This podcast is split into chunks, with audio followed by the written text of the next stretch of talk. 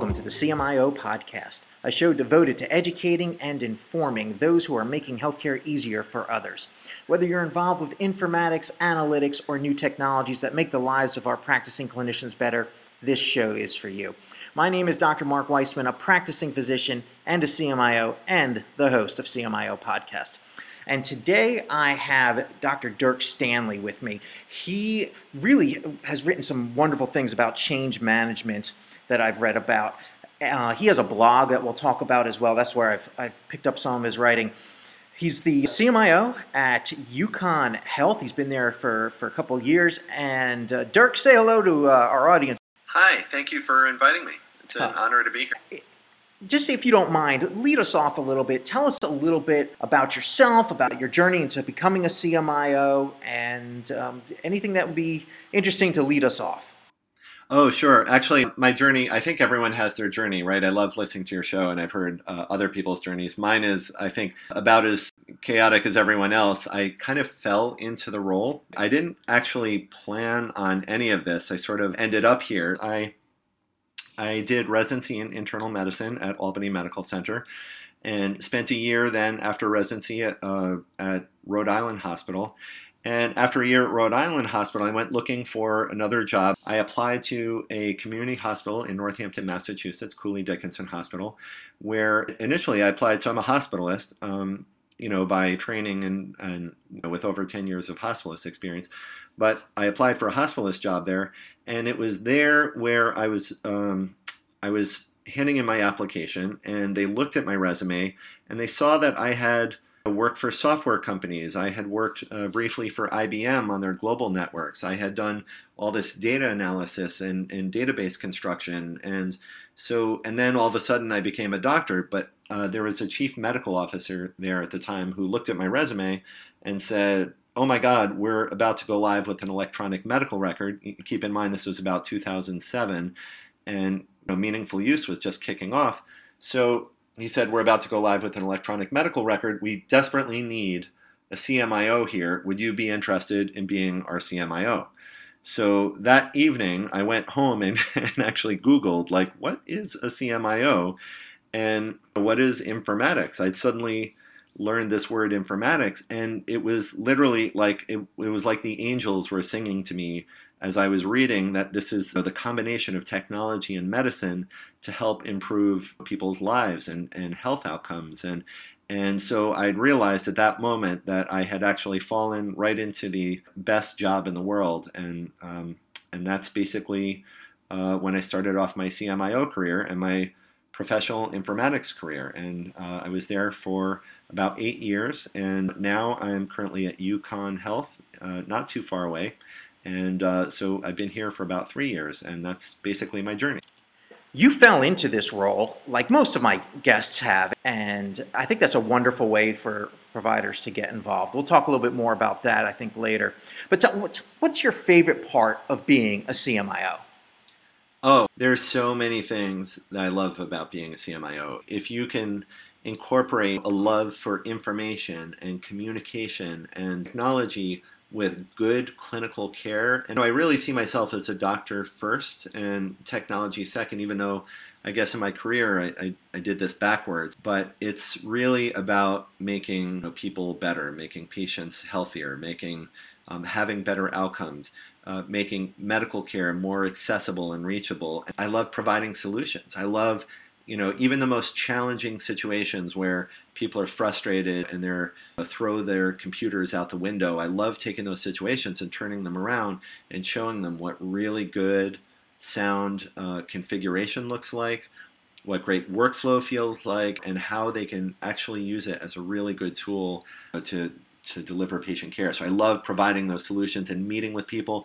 And it's awesome because even as an internal medicine doctor, like I have conversations about labor and delivery and OB-GYN and cancer and uh, pediatrics and emergency department. So, like, if there's anything that gives you such a great broad perspective of what we do as you know, as doctors and nurses and pharmacists to take care of patients, it's being a CMIO is really like is such a rewarding experience in that way.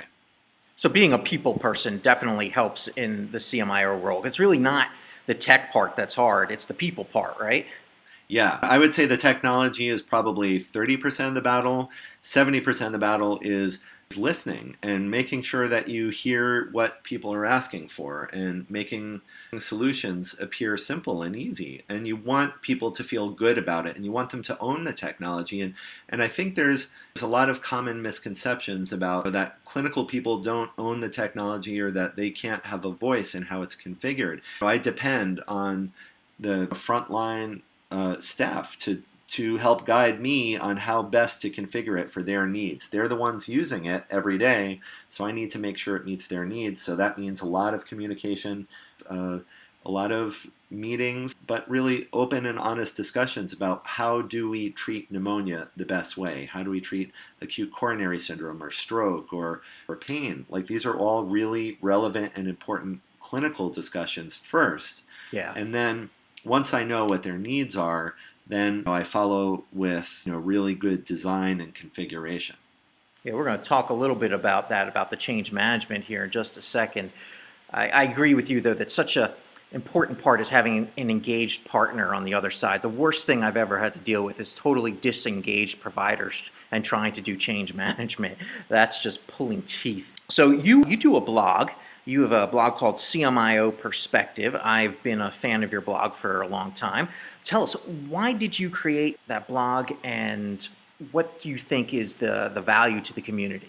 So it's interesting. I created the blog I was sort of on a whim. I remember I was kind of early, I think I, mean, I look back every once in a while at some of the early blog posts and I kind of cringe a little bit because I don't think I fully understood what I was trying to achieve at that point. But it kind of became clear to me within about a year of know, starting in the clinical informatics journey, it kind of became clear to me that there was a lot of um, sage advice that I'd heard from experienced people, but it wasn't really easily found. Like it wasn't, you couldn't Google for it, and there weren't really great books, and there there was a lot of um, lessons that I was learning that I felt if I documented them and I shared them in a in a positive educational way, maybe I could help other people learn from lessons that I learned. I've had people write me because of my blog and they say, Oh, thank God, I'm so glad that you talked about order sets or policies or workflow because I was trying to convince our physicians here of why that's so important.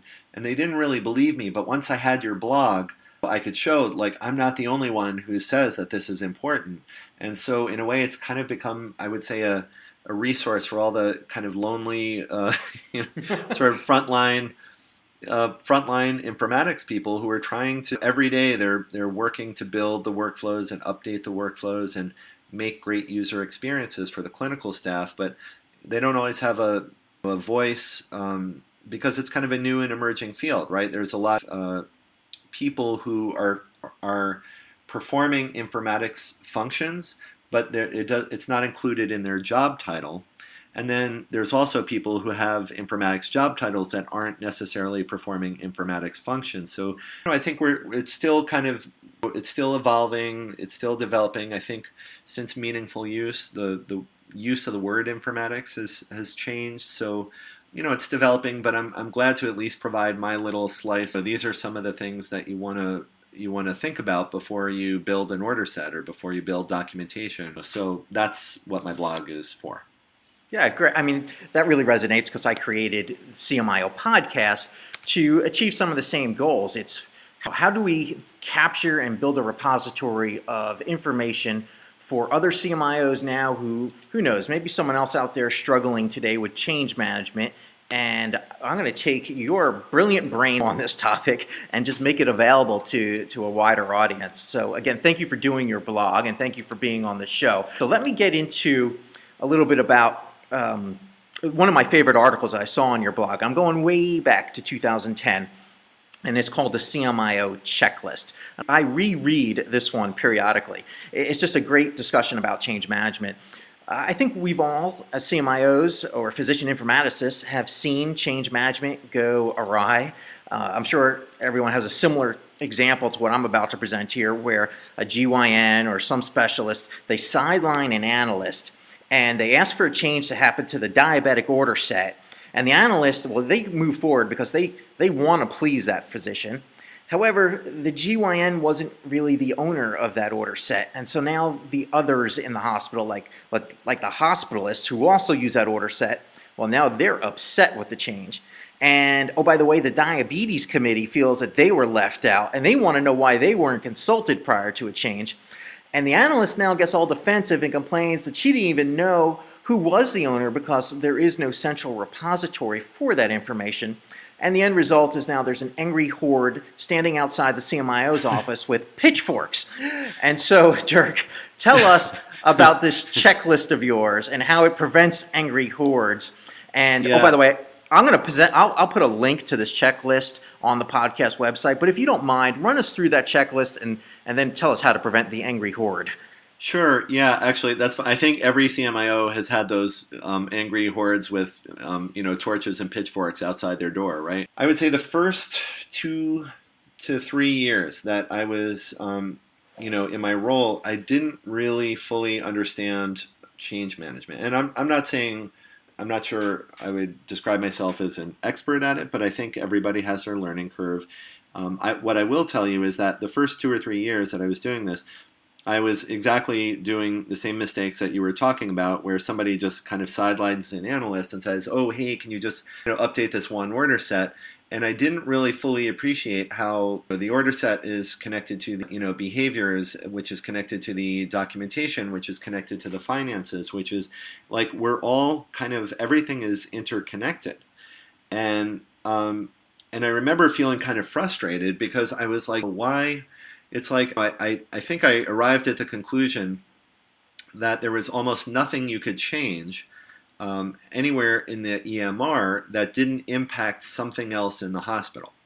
And then, and vice versa, I remember seeing uh, people working on projects outside of the EMR that were that had a they were like quality projects or some sort of regulatory compliance issue or something that pretty much always had uh, impacts on the configuration of the EMR. How do you know what what changes inside the EMR impact things outside, and what kind of things outside impact inside?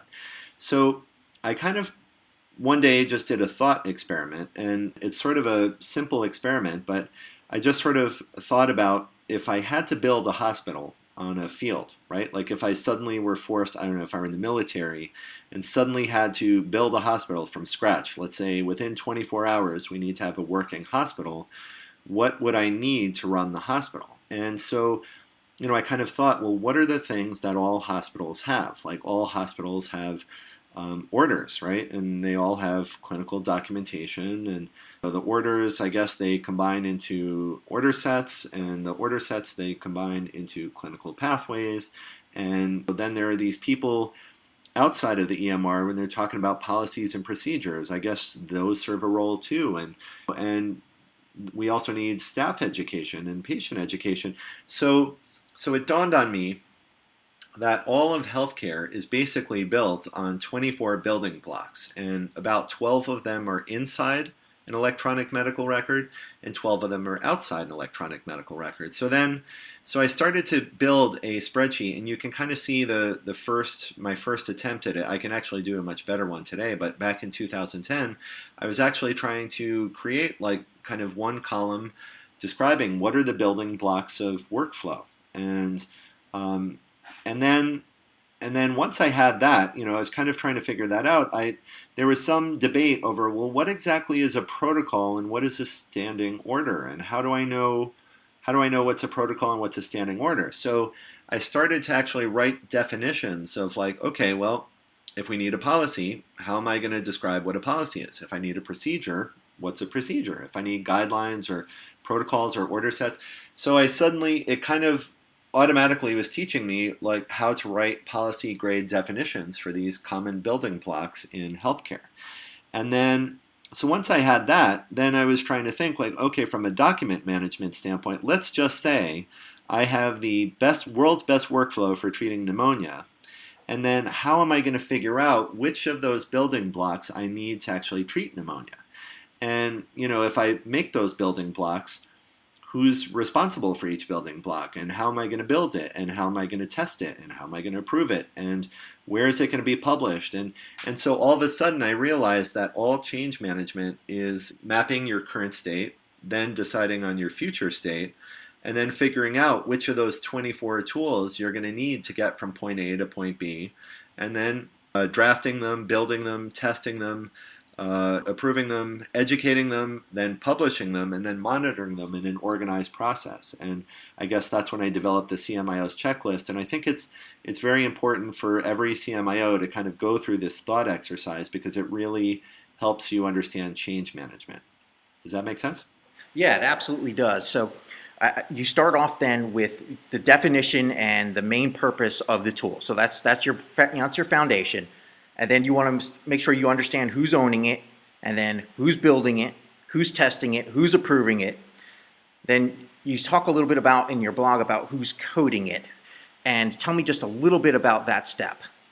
So coding, and um, you know, in 2010, I, I, I probably could have used better terminology, but in 2010, what I was looking at, like a lot of the things that we uh, we build um, have things like naming conventions, or for policies, there are people who have to attach a policy code. So you kind of need to know who's responsible for organizing it. In um, how are we going to separate one order set from another? So that's sort of a catch-all term for everything from uh, naming conventions to uh, policy codes, which are often used to distinguish different types of policies or policy owners. But all of these people are necessary to be part of your project team. So, so once you once you kind of know the pathway to creating each of these 24 tools, then it becomes really easy to then identify your workflow, figure out the tools, you know, build the tools in an organized way and test them and educate them and then publish them and support them.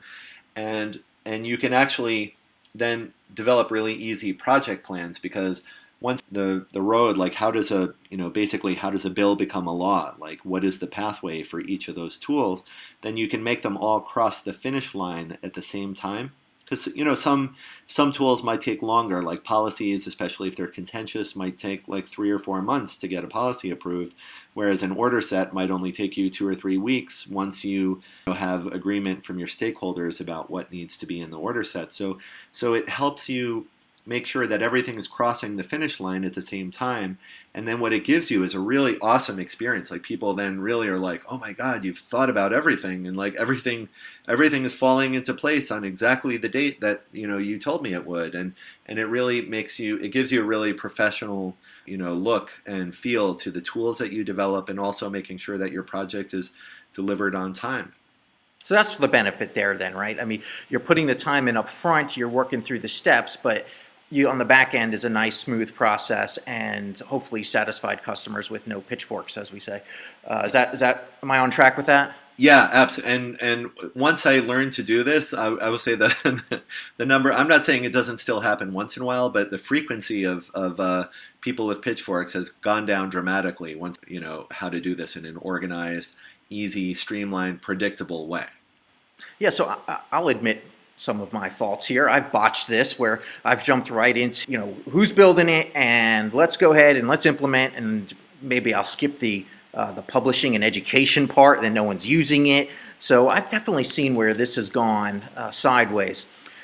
How many of these steps are you owning? I know personally that I tend, I don't want to be certainly the owner of the tool, that of, of all the steps. That's the one I want to make sure that I am not the owner. But many of these other steps, approval or testing, where do you do you do you get into the weeds on this or do you keep yourself a distance away? How does that work? So, so I think it's important for a CMIO to understand the recipe for really gourmet changes. And you know, I'm more than happy that that would be a whole different podcast. I'm more than happy to come back if you want. To Oh, we'll we'll get you back. yeah, I'm more than happy to share um, a recipe for really like good, smooth, easy changes. But it's helpful to understand that recipe, but it doesn't mean you have to own all the steps. Like once you introduce the idea of like really smooth, organized, predictable uh, planned changes and you introduce it to your IT team and also to your clinical leadership. Like it's it's it's just as important that all of the uh, physician and nursing and pharmacy and you know and finance and other leadership they need to understand what good change looks like and why that recipe is important. But once you introduce that, so I, I, would say like every CMIO should, you know, when you get hired, you want to look at what is the change management policy, and if it's not well developed or if there isn't one, it's important to sort of you know start off with like let's talk about how to make organized, uh, predictable changes, and then who's going to own which part. And so I guess in a way, like I, I guess if I had to answer your question, I think a CMIO um, is probably expert at this because when it doesn't go right, the, ex- the CMIO is the one who gets the, the people with the pitchforks outside the door. So it's important for a CMIO to know that recipe, but it doesn't mean the CMIO has to own the whole recipe. So I guess the way I would describe it is I sort of oversee that recipe. You know, it's it's sort of like being a uh, a chef in a kitchen, right? Like if you're the if you're the head chef, there's other people that are helping to uh, following recipes to create the components that eventually go into the final meal but it doesn't mean that you have to cook every component. Does that make sense? It does. There is one step your last step on the checklist here is who's monitoring the tool. And i do like to keep my hands in the mix on that because i think i have that skill set, that, that combination of being the clinical and informatics leader, you're going to know if the tool is delivering both the clinical as well as the technical part of what you wanted it to do. So do you also find that, that in the terms of the monitoring piece, that that's where your expertise really does come to shine? Oh yeah, and for the same reason, just like you said, like it's um, you know that's where I think having both that combined clinical and IT knowledge, it just it it really um, you know you you have a really good sense of what's the best monitoring strategy and then to actually help oversee the functionality. And monitoring is one of the areas where i think many many people and you know like people very well meaning and they're kind of in a rush to get things done but if you don't include if you don't plan for how you're going to monitor the workflow then it's very easy to go live with something and then 6 months later people aren't using it, then you're wondering what's going on. So I think it's very important to include monitoring in all of those tools. And it's not just the order sets, it's policies and documentation and other tools. So um, that's really, I think you hit the nail on the head. That's a very important part of any implementations. Just take a guess for me, shoot from the hip. Across the country, what percent of the informatics work that's currently in production do you think is reviewed the stuff that hits the clinicians, what do you th- how much of that do you think gets reviewed on some sort of basis? Oh, that's I mean, that's a really yeah, that's that's a really good question. I I think many places try to do I would say every 2 or 3 years, you know, a re-review of their content, but it's it's very hard. Like once you build an order set library, basically, you know, I, I often I often struggle with this myself. Like, what if the New England Journal of Medicine comes out with oh, that this drug was taken off the market? Within a day or two, it needs to come out of your order sets. Or if a new drug is approved, it needs to go onto your order sets. So, maintaining the libraries is very, very difficult. I think, you know, especially for pharmacy and formulary management, it's really, um, you need to to really have a strategy for updating your content and um, and at least every two years making sure that you've gone through everything. And and all that requires analytics to know which order sets are being used and which ones aren't and who the stakeholders are and have you checked in with them? And it, re- it requires a lot of work to to configure and go live but then it takes equally if not more work to maintain all the content yeah, my, I'll throw out a number. I'm going to say maybe 10% of the clinical content that's out there in these EMRs across the country is regularly reviewed. And I have absolutely no scientific data to back that up whatsoever. It's just from casual conversation with other CMIOs that we all struggle with keeping the catalog, understanding who's built what, who owns it, do you, do you have any kind of tool or anything that you're using? I mean, is this just is this literally a checklist that you use that's a piece of paper and boxes or something on the uh, on the whiteboard or is this Excel? What, what are you using, if anything, to make this a living document that probably that truly lives forever? So, um, so in terms of the CMIO checklist, this is just a simple spreadsheet that I created, and I think it it like just the creation of it helps a CMIO understand change management. Once you once you've gone through this exercise, and um, you know there then you can actually create policies related to the development of all these tools. You can create templates for these tools. And I will tell you that once I had this checklist in my hands, like just for me, this is just, you know, a CMIO's checklist, I was better able to understand um, both the tools inside the electronic medical record and the tools outside. And I've actually been quite successful at developing a number of templates that help make sure, uh, for example, when you're developing guidelines, that the guidelines are not being confused with your policies and procedures, which you know guidelines are kind of uh, recommended best practices, whereas policies and procedures are you know those are the rules. Like if uh, if somebody mm-hmm. doesn't follow a policy, it's it's you know different impact than not following a guideline. So so knowing when to use them is really important, and so knowing how to write them is really important, and knowing how to develop them. So I, I guess I sort of think of the CMIO's toolbox as you know, half of our tools are inside the electronic medical record, and half of our tools are outside. And again, it doesn't mean we have to own every single tool, but we need to sort of almost like conduct a symphony and help work with the people who develop those tools to make sure they're all crossing the finish line at the same time on any given project. I think it may help our listeners to understand a little bit about your governance process. How does something like an order set or an alert go from an idea to an actual tool that's in production, just so we can put all this in context, the, the whole checklist concept? So it's interesting because government, right? So in the paper world, uh, I mean, a lot of what we deal with as CMIOs is the transition from what did healthcare, how did it work on paper, and how's it work electronically. So on the checklist, you'll see number six. It's you know just asking who approves each of those tools, and pretty much in every uh, organization, there's either I would describe it as either a formal approval process or an informal approval process, but effectively there's some uh, approval process. The the challenge is, especially when you're trying to line up everything to cross the finish line at the same time, um, making sure that you're planning for that approval step. And what do you do if somebody approves something in, let's say, column B, C, D, or E, where it's something outside the electronic medical record, and how do you coordinate that with things inside the electronic medical record? So I think one of the things that changes in an organization when you go from a paper-based hospital to an electronic one in terms of governance is it's not a um, reactive governance that you need. In other words, it's not somebody showing up, you know, drafting a policy and saying I need it approved by this date, or drafting an order set and saying I need it approved by this date.